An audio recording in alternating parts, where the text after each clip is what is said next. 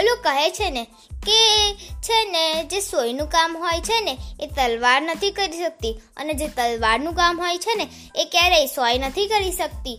આપણે છે ને ઘણી નાની નાની વસ્તુઓને એટલું મોટું સ્વરૂપ આપી દઈએ છીએ કે આપણને એ વસ્તુ ખૂબ જ મોટી લાગીએ છે. જે વસ્તુમાં આપણે થોડોક જ વિચાર કરવાનો હોય, એમાં આપણે કલાકો વિતાવી દઈએ છીએ ને એટલું બધું વિચારીએ છીએ, એટલું બધું વિચારીએ છીએ કે જાણે આ ખૂબ જ મોટું કામ હોય. અને એમાં આપણો સમય પણ બગડે છે અને એ પ્રશ્નનું છે ને ઉત્તર પણ નથી આવતો, એટલે એ પ્રશ્નનો સમાધાન પણ નથી આવતું. અને આવી જ એક વાર્તા લઈને હું તમારી સામે આવી છું, એ ખતરો આજા ચેનલ પર. તો ચાલો, હવે તમારે આ વાર્તા સાંભળવી છે ને? તો ચાલો, હવે હું તમને એ વાર્તા કહું.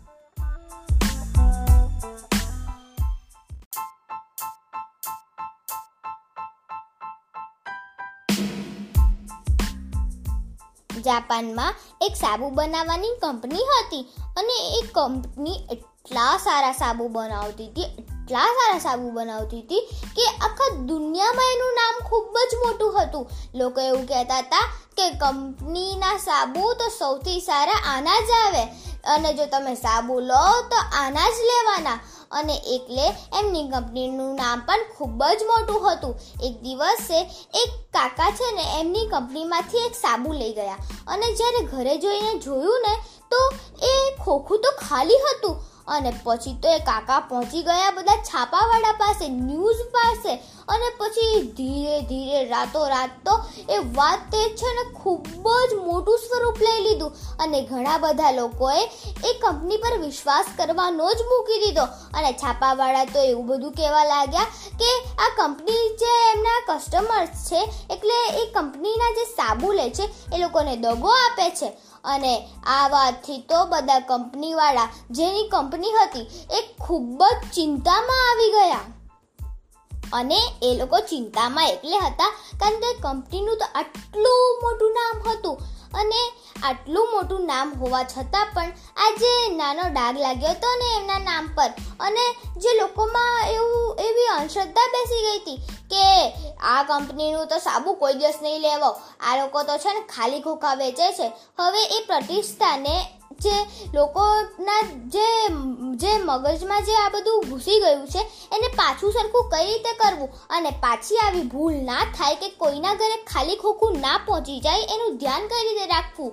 એટલે એ કંપની જેની હતી ને, એને એક બહુ મોટી મીટિંગ રાખી અને એમાં છે ને, એક માણસે છે ને, એવો ઉત્તર આપ્યો કે આપણે છે ને એક કામ કરીએ. જ્યારે છે ને ખોખાઓમાં જે સાબુ મૂકવામાં આવે છે, એની પછી આપણે એક એક્સરે મશીન મૂકી દઈએ અને ત્યાં એક છે ને માણસને બેસાડી દઈએ. એનું ધ્યાન રાખવા માટે કે કોઈ ખોખું ખાલી ના જતું રહે. અને આ જે વિચાર હતો એ બધાને ખૂબ જ ગમ્યો.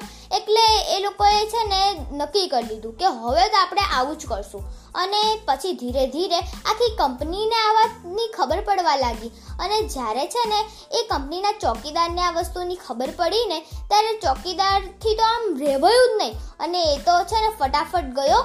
એ કંપની જેની હતી ને, એની કેબિનમાં અને કીધું કે, સાહેબ, મને છે ને તમે માફ કરી દેજો, કારણ કે નાના મોડે મોટી વાત ના કરાય. પણ હું તમને કહું છું કે, એક નાનકડી વસ્તુ માટે આટલો બધો ખર્ચો, એના કરતાં હું કહું છું એ કરો, તો તમારો ખર્ચો પણ બચી જશે. તો એ કંપનીના માલિકે કીધું કે સારું, તું પણ કે કે તારા મગજમાં શું છે? ત્યારે છે ને ઓલા ચોકીદારે કીધું કે, જો સાહેબ, તમે છે ને એક કામ કરજો. જ્યારે બધા સાબુઓ જ્યારે વેચવા જતા હોય ને, એટલે વેચાવા જતા હોય ને, ત્યારે એની વચ્ચે છે ને એક તમે મોટો પંખો મૂકી દેજો. અને પંખાને છે ને તમે એકદમ ફૂલ ફોર્સથી ચાલુ રાખજો.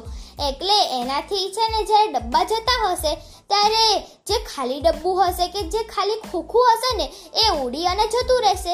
એટલે છે ને આટલો બધો ખર્ચો તમારો બચી જશે.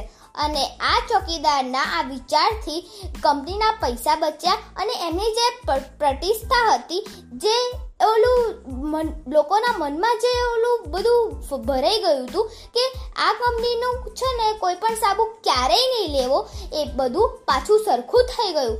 તો આ વાર્તા પરથી આપણને શું શીખવા મળે છે મિત્રો? તમને ખબર છે?